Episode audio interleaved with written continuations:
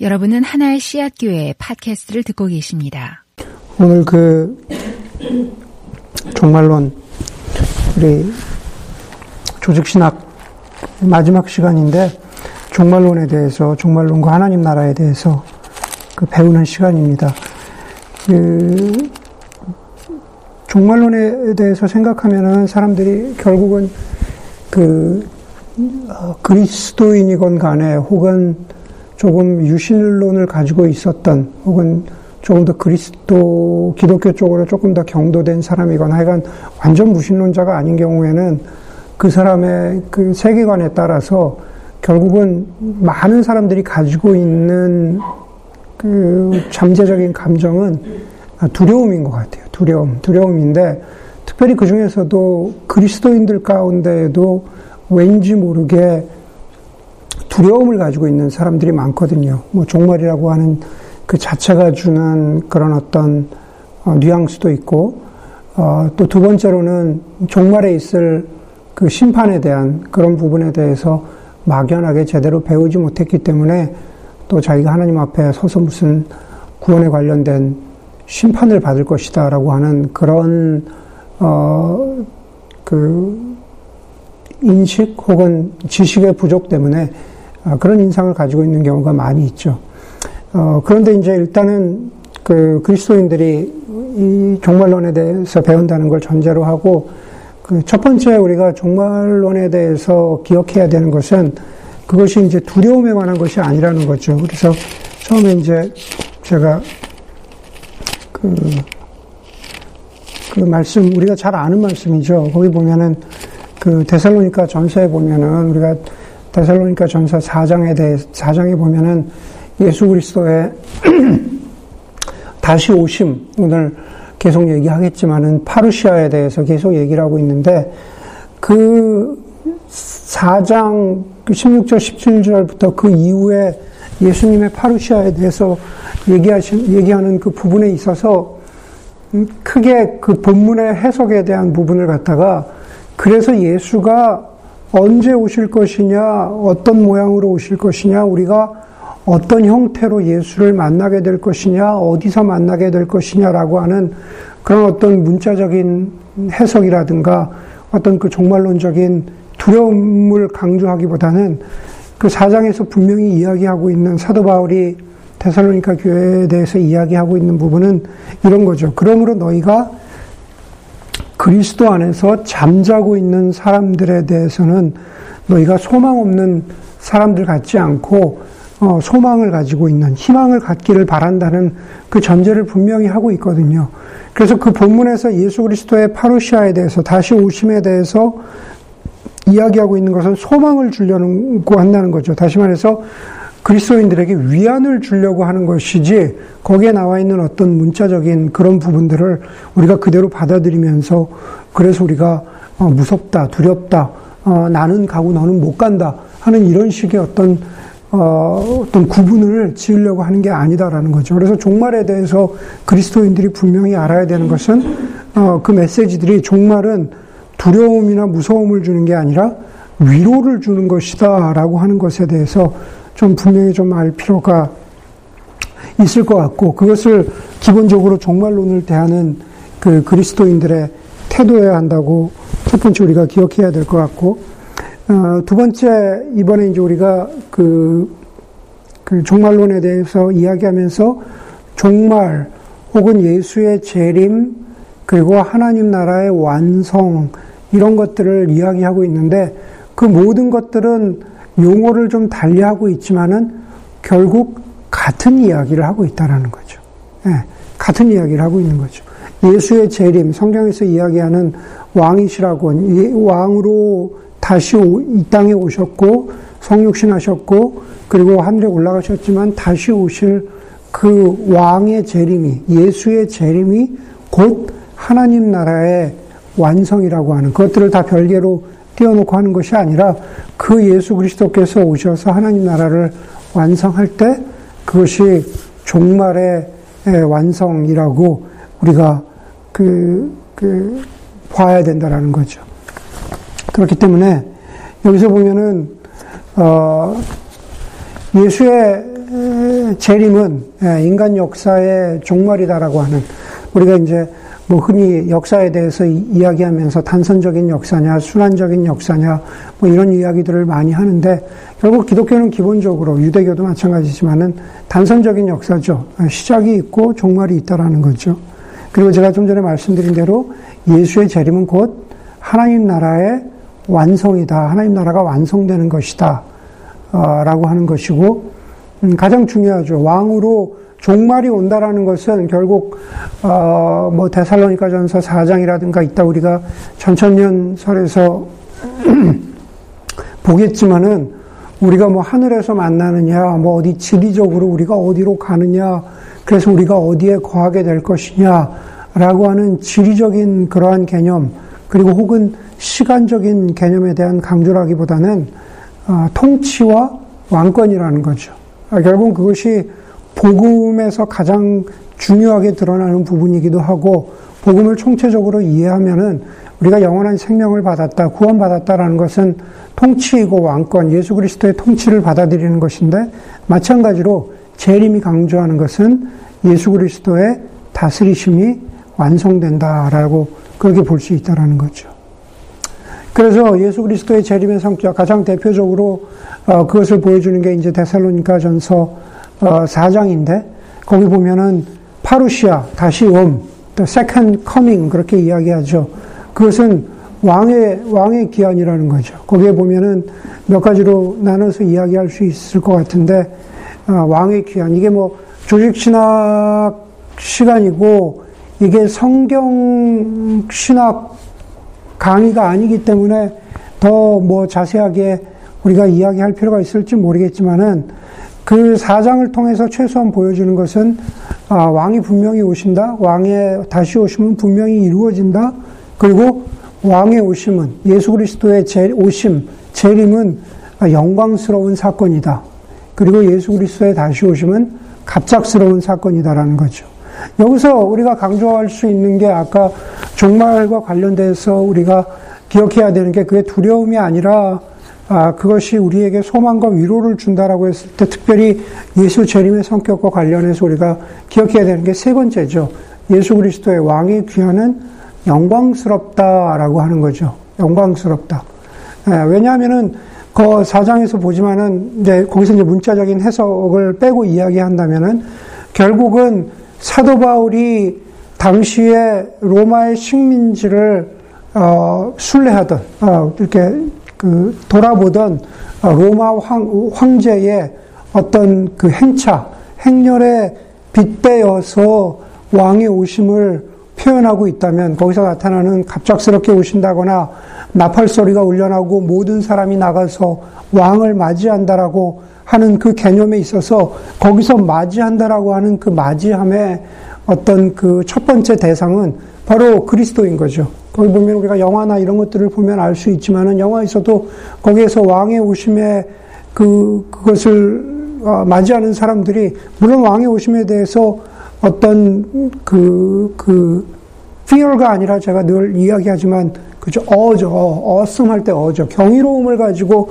왕을 대하지만, 그러나 왕이 오심을 통해서 우리는 왕에게 속한 어, 왕국 백성이라고 하는, 하나님 나라 백성이라고 하는 자신들의 아이덴티티를 확인하기 때문에 그것은 두려움이 아니라 경이로움이고 어, 왕과 더불어서 영광스러움을 누린다라는 거죠. 그것이 바로 어, 왕의 오심과 관련해서 재림과 관련해서 우리가 두려움을 갖지 말아야 한다라고 하는 그런 어떤 그, 그 성경적인 근거를 어, 데살로니가 전서 4장에서 어, 우리에게 보여주고 있는 거죠.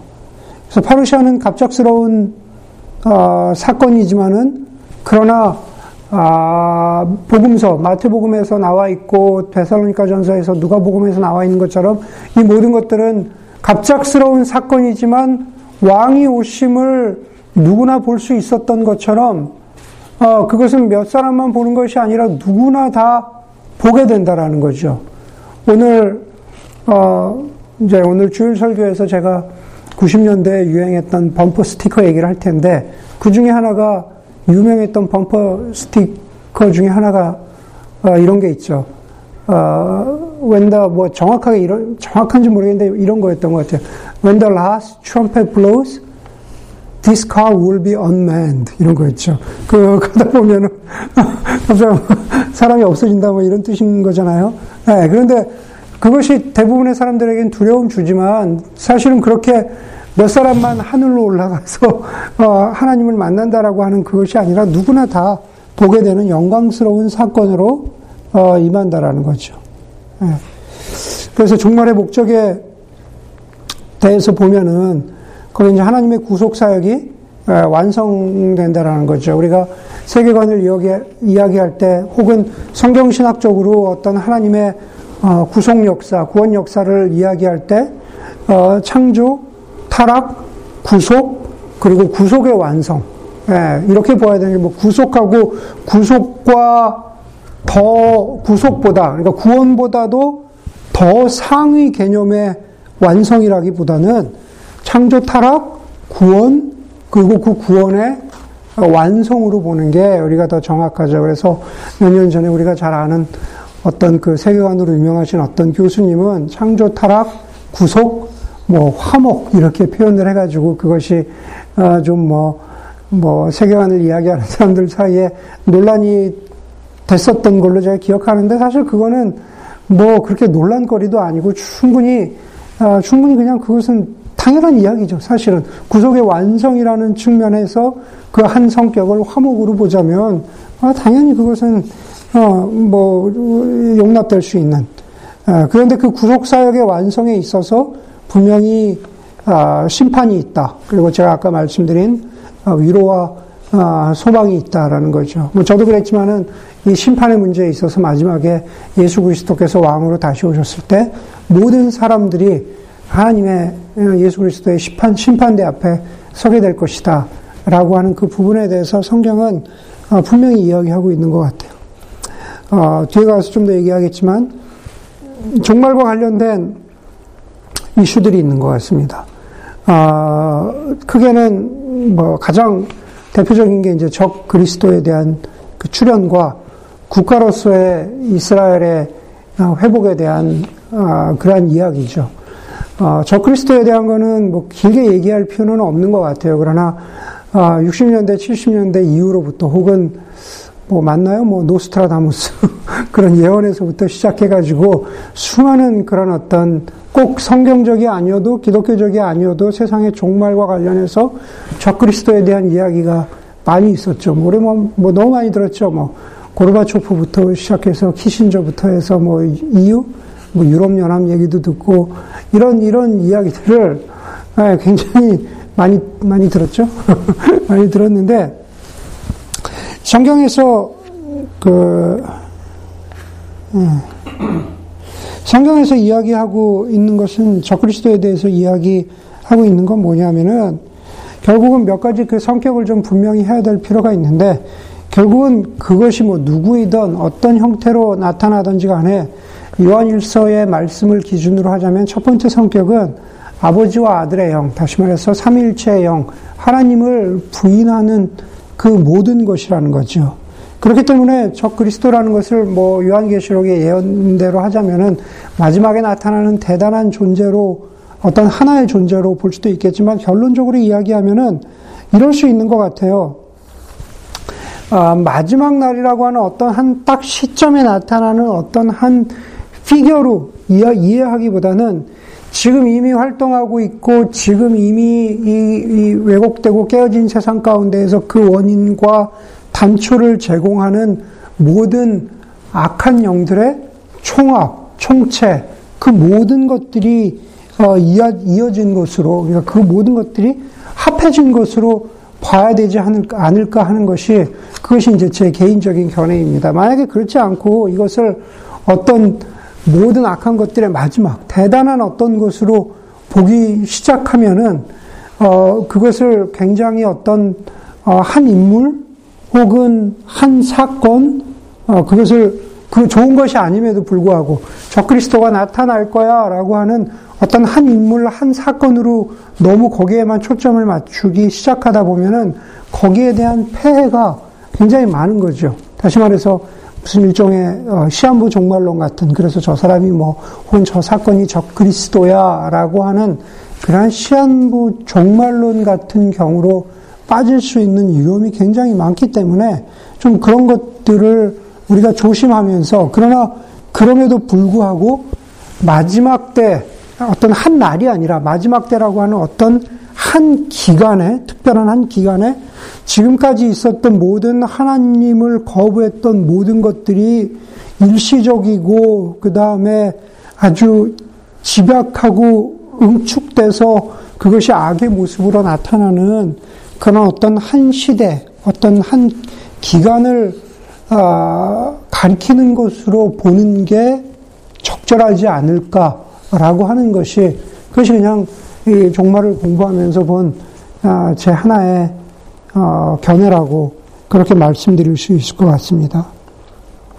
저 그리스보다도 이제 더 종말과 관련해서 그, 그 논란이 되는 거는 어, 국가로서의 어떤 그 이스라엘의 어, 회복인 거죠.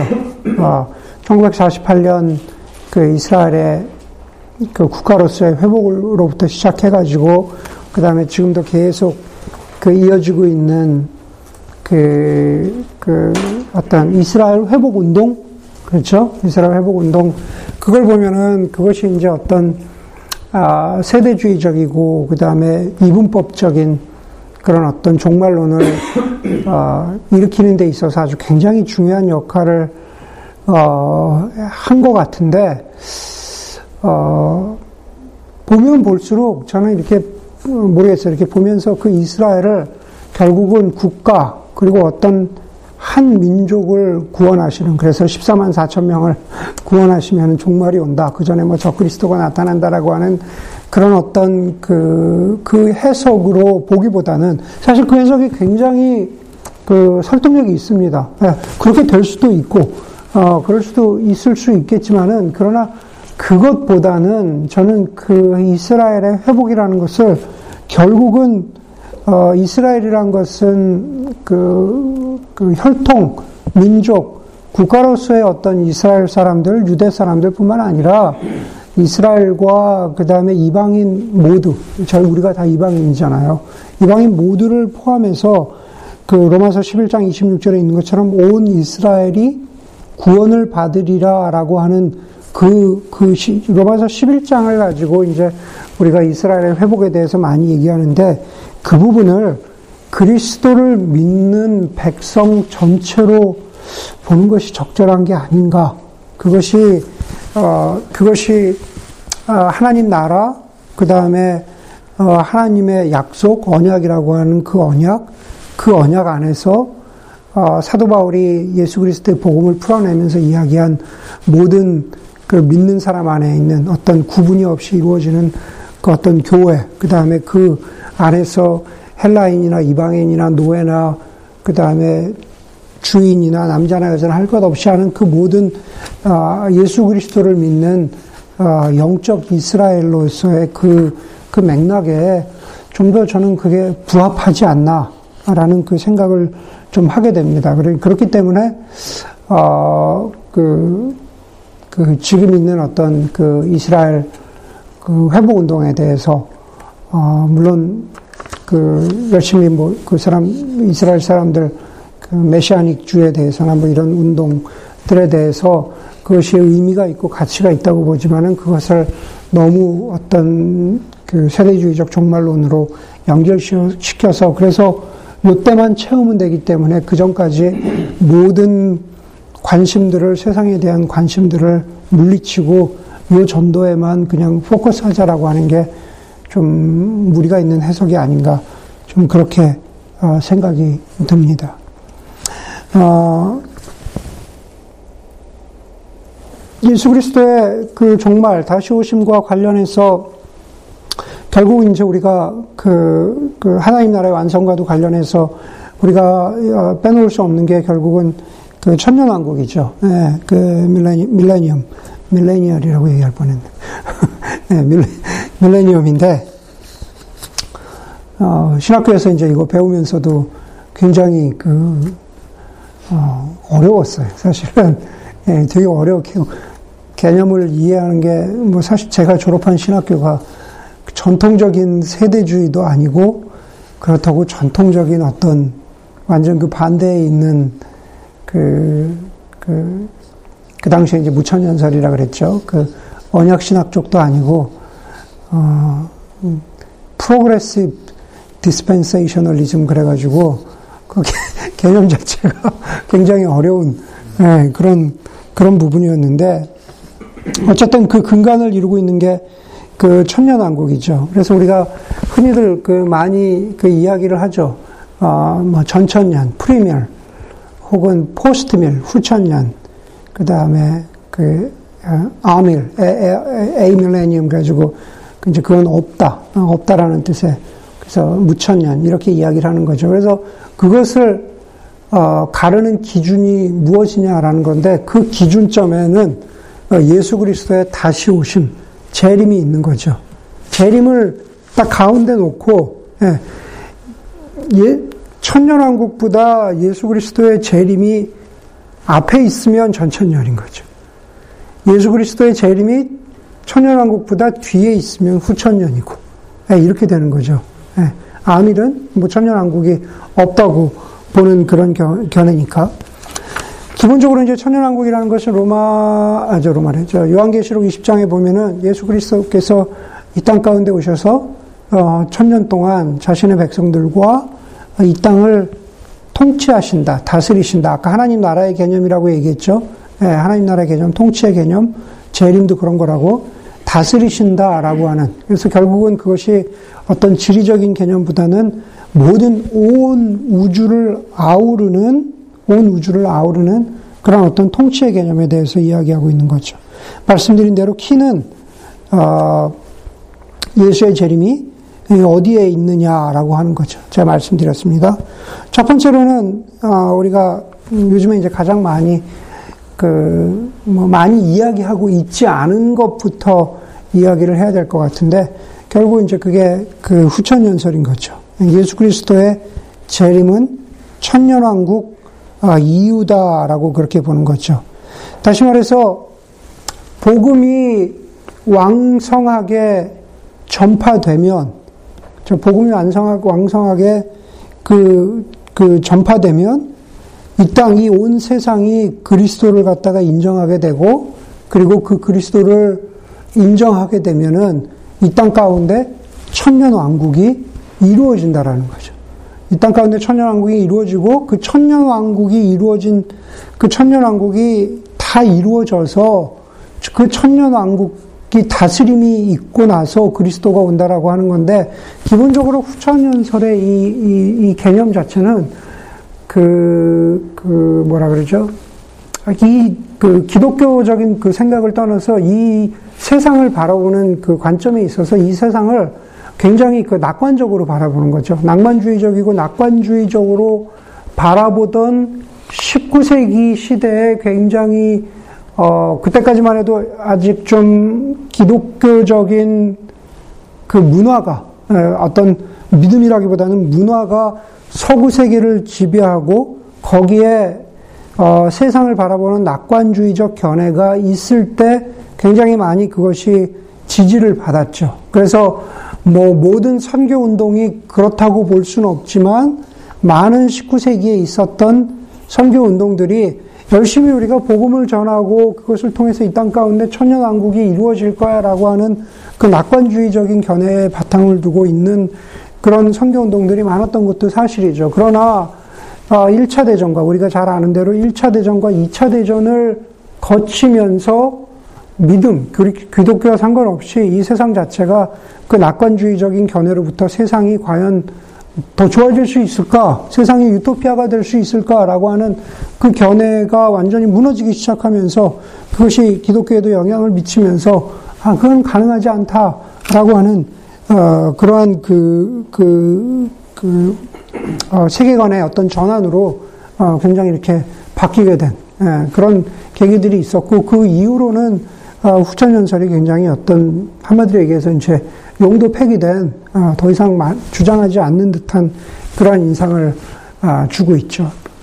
어, 두 번째로는 그 전천연설입니다. 전천연설인데 어, 그 굉장히 이렇게 한국 교회는 보면 말이죠. 한국 교회는 어, 신학자들이나 목사님이 믿는 것과 어, 교인들이 믿는 것이 좀 다르다고 생각할 때가 저는 많이 있습니다.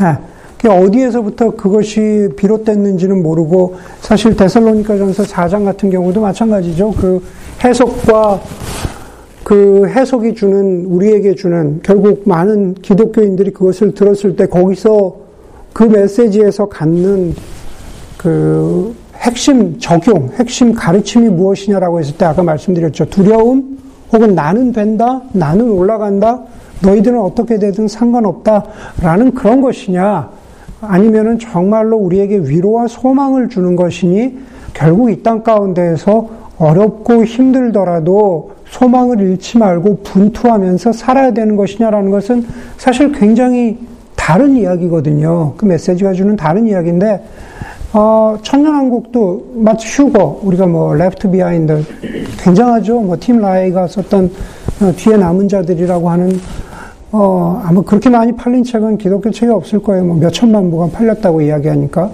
다시 돌아가서 이야기하자면 신학교를 갔는데 이제, 결국 이제 저희 학교 전천연설을 가르치던 학교였지만, 거기 오신 모든 이제 뭐 목사님들의 견해가 나리죠. 어떤 분은 전천연설, 어떤 분은 뭐 또 나는 천년을 무천연설이라고 믿는다.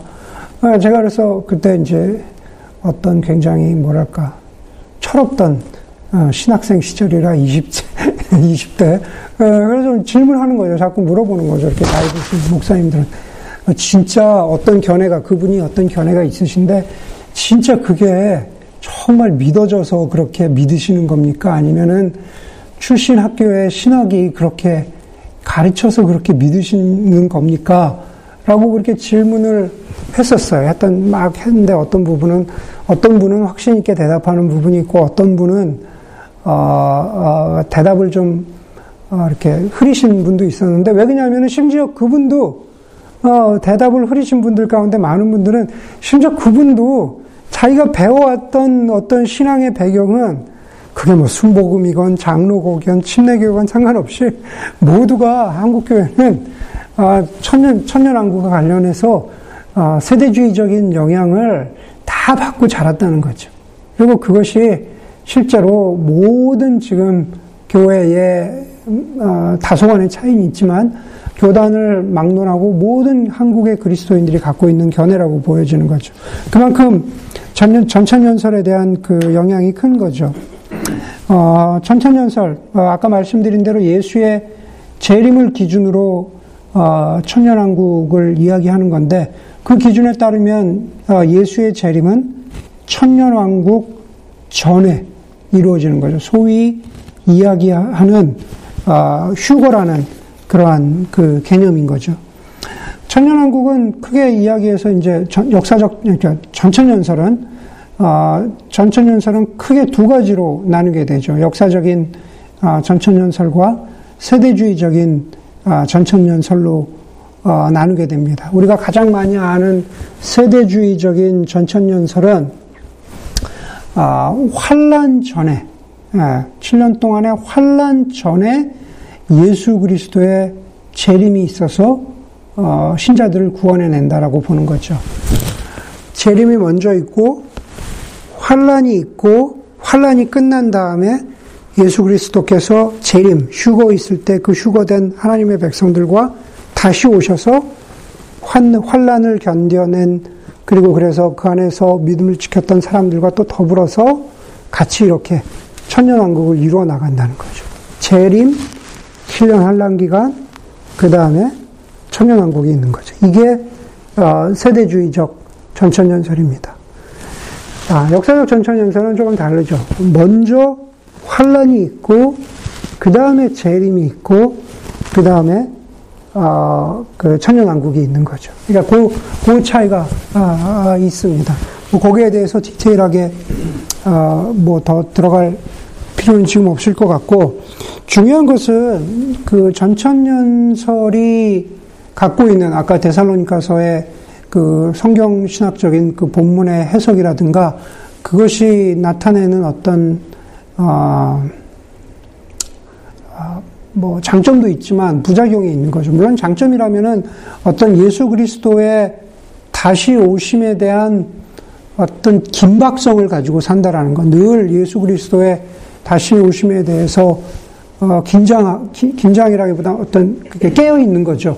영적으로 깨어 있으면서 어, 그 예수 그리스도의 왕의 다시 오심을 기다린다고 하는 그런 어떤 소망과 위로를 바라본다라는 측면에서 가지고 있는 그런 어떤 장점이 있지만 그럼에도 불구하고 그, 그 세대주의적인 어떤 그 전천, 일반적으로 전천연설이 가지고 있는 아, 한계라면은 결국은 그, 그 우리가 저 세계관 운동에서도 항상 얘기하지만 너무 세상을 이분법적으로 보게 되는 거죠. 아, 이 세상과 저 천국, 이 세상은 어떻게 되든지 상관없이 나만, 우리만, 뭐 혹은 여기만 우리가 하나님 앞에 들려지면 된다라고 하는 마치 그 들려 올려짐, 휴거, 이것이 마치 최종 목표인 것처럼 살아가는 그런 어떤 이분법적인 그리고 그 문자적인 해석을 너무 강조하기 때문에 그게 우리의 신앙에 있어서 나타나는 폐해들이 많다라는 거죠.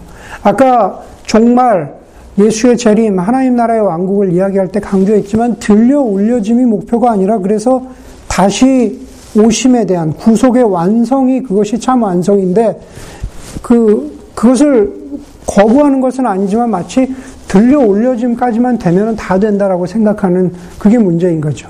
예, 마찬가지로 무천연설에 가서 강조하겠지만은 거기는 또 결국은 그것을 너무 상징적으로 천년왕국을 또 해석하기 때문에 그 어떤 전, 천년설이 갖는 어, 예수의 오심에 대한 긴박성에 대한 그 강조가 좀 덜하다 그래야 되나? 근데 그런 그런 각자의 장점이 각자의 단점이 되는 그런 부분들이 좀 생겨나게 되는 거죠. 그래서 무천년설로 가게 되면은 천년왕국은 무천년은 상징적이라는 거죠. 문자적인 의미에 실제로 천년을 다스린다라고 하는 그 천년왕국은 아, 존재하지 않고 초림과 예수님이 처음 오셨을 때와 예수님이 언젠가 다시 오시게 될 것이지만은 그 처음 오셨을 already와 난옛 그 사이를 갖다가 그냥 어, 어떤 상징적으로 천년왕국으로 바라보게 된다는 거죠. 그래서 아까 말씀드린 대로 그렇게 상징적으로만 바라보면 분명히 예언된, 분명히 이루어질 그 재림에 대한 어떤 초점과 관심을 좀 쉽게 흐릴 수 있지 않나라는 그런 약점이 있는 거죠.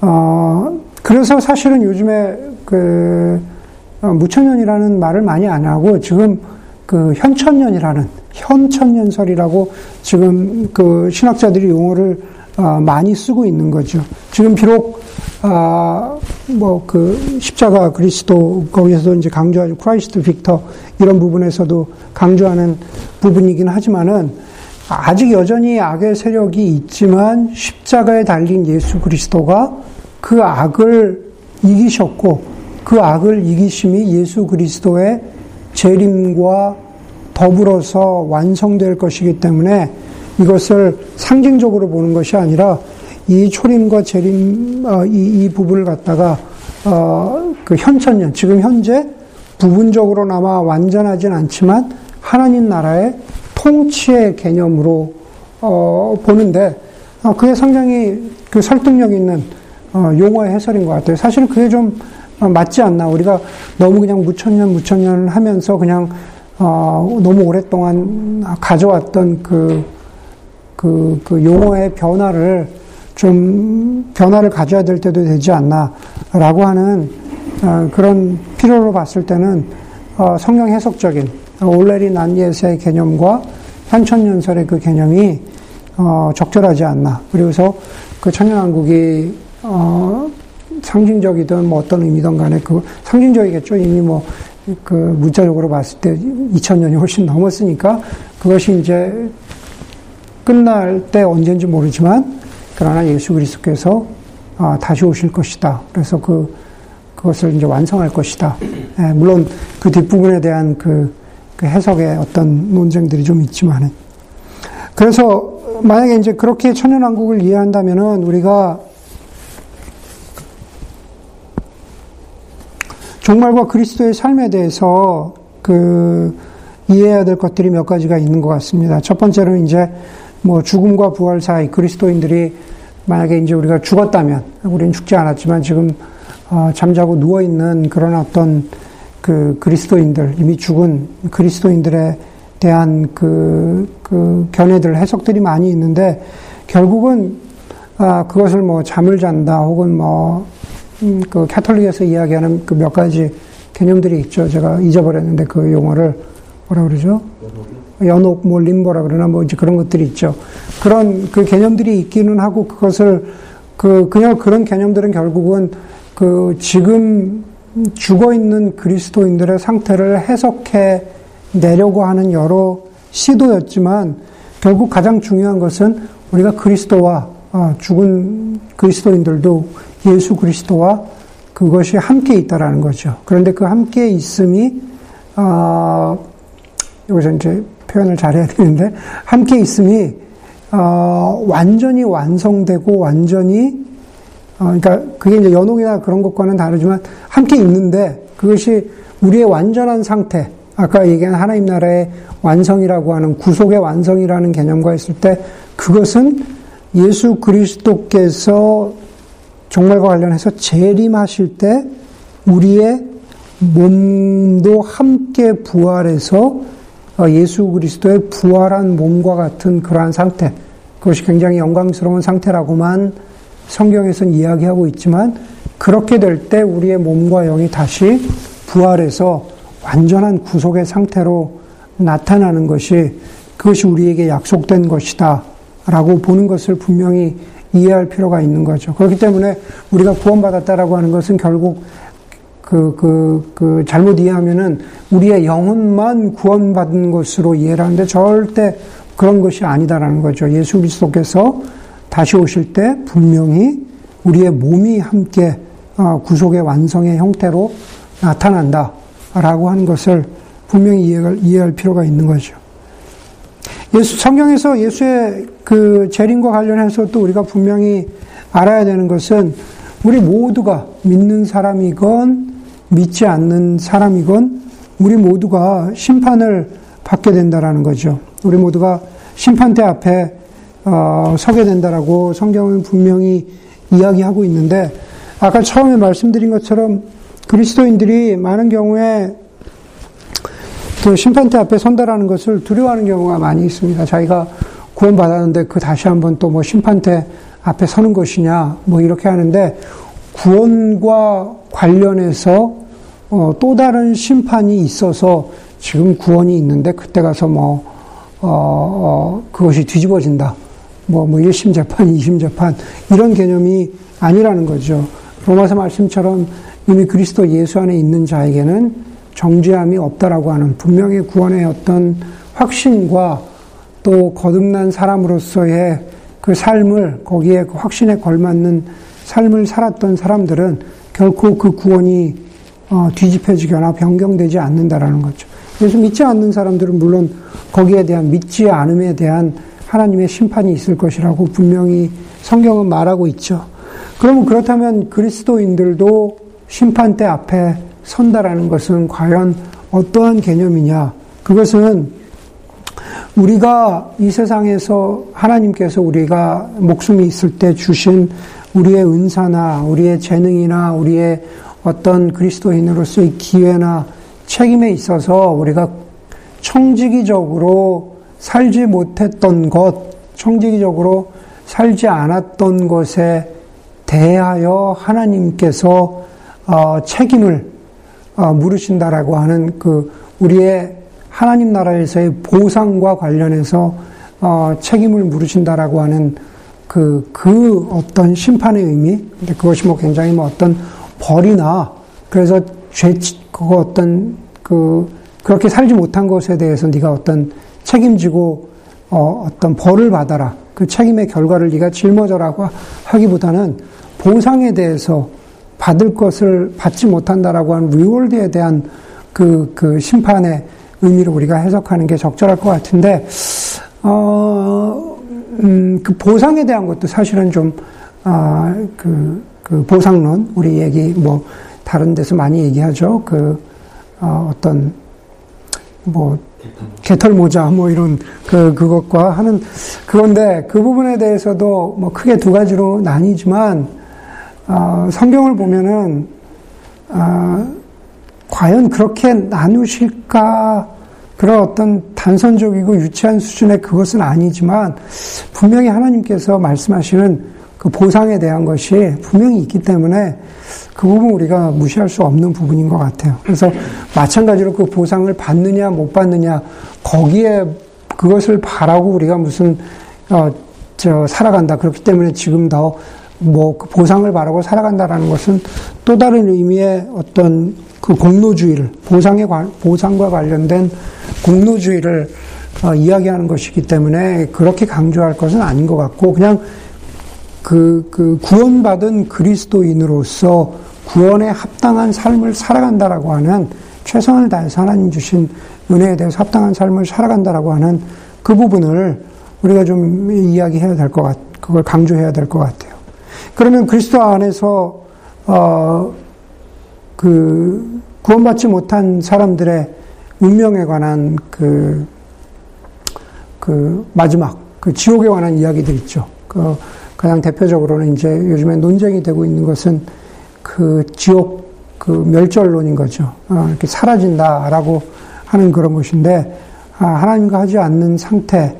그러니까 지옥을 바라볼 때 그것이 문자적으로 해석하게 되면은 어떤 곳은 흑암과 어둠이 있다고 성경은 문자적으로 표현하고 있고 또 어떤 곳은 유황과 불로서 끝까지 탄다라고 이야기하고 있는데 어, 그렇게 되면 이제 그게 둘 다 문자적으로 해석하게 되면은 둘이 상충되죠.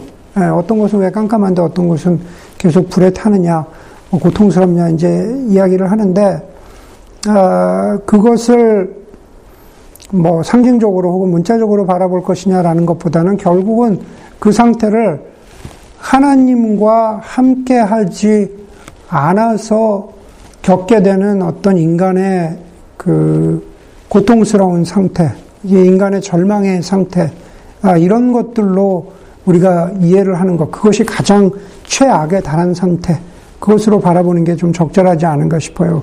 뭐, 그, 누가 그러죠. 여기 저, 스탠포드 대학에, 아, 그, 로댕이 만든 그 지옥의 문이라고 있는데 가보셨죠? 근데 우리가 아는 미술 조각상 로댕은 그 안에 왜 크게 있잖아요? 근데 바깥에 있는 지옥의 문 맨 꼭대기에 보면 생각하는 사람이 있는 거 보시죠. 저도 몰랐는데 그거를 그 학교에 자원봉사자가 이야기해 줄 때 원래 지옥의 문 위에 달려 있는 게 원래 사이즈고 큰 거는 그것을 확대한 것이라고 해서 어 그 지옥의 문 그 누구죠? 밀턴인가요? 누구죠? 아니 그 신라권? 아니, 그것을 하여간 그 소설에서 영감을 받아가지고 그것을 저 상징화해서 그런 거잖아요. 그러니까 거기에 보면은 굉장히 그 인간의 고통에 대해서 얼굴들을 지옥의 문 앞에서 그것들을 그 생생하게 그리고 있는데 그것을 바라봤을 때 그 생각하는 사람, 그 주는 의미가 굉장히 큰 것 같은데 그런 것이라는 거죠. 굉장히 어떤 그 인간의 하나님과 함께 있지 못해서 절망스러운 그 상태로 보는 그 하나의 견해가 있고 또 다른 하나의 견해는 이제 영혼이 멸절된다, 사라진다, 없어진다 라고 하는 그 견해가 있는데 어, 매력적인 해석인 것 같은데 어, 모르겠어요. 제가 보기에는 아직 그것이 굉장히 어, 우리 흔히 얘기하는 하나님과 함께 있지 못해서 고통스러워하는 그것보다 더 성경적인 support가 있는지는 어, 잘 모르겠다라는 생각이 듭니다. 그래서 그런 생각이 들고 그래서 뭐 아이고 결론적으로 이야기하면은 예. 예.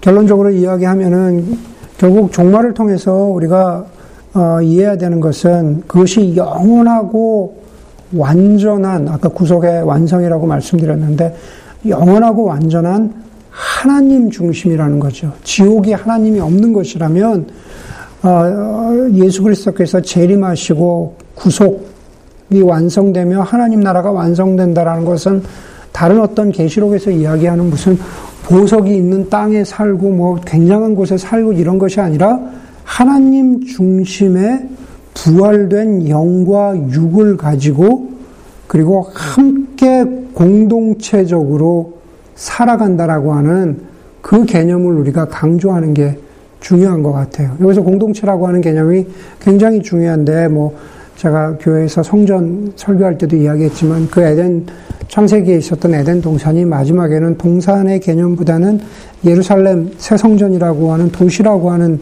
그 부분으로 나타나잖아요. 그것이 어떤 굉장히 공동체적이잖아요. 예. 아, 예레미야에 있는 그, 그 29장에 있는 예언에서도 너희가 예레미야 선지자가 이야기하는 어, 너희가 이 도시의 평안을 위해서 어, 평안을 위해서 기도하라라고 하는 그 모든 것들이 쭉 맥락으로 이어지는 걸 보면 회복된 것은 결국 공동체 공동체적이라는 거죠.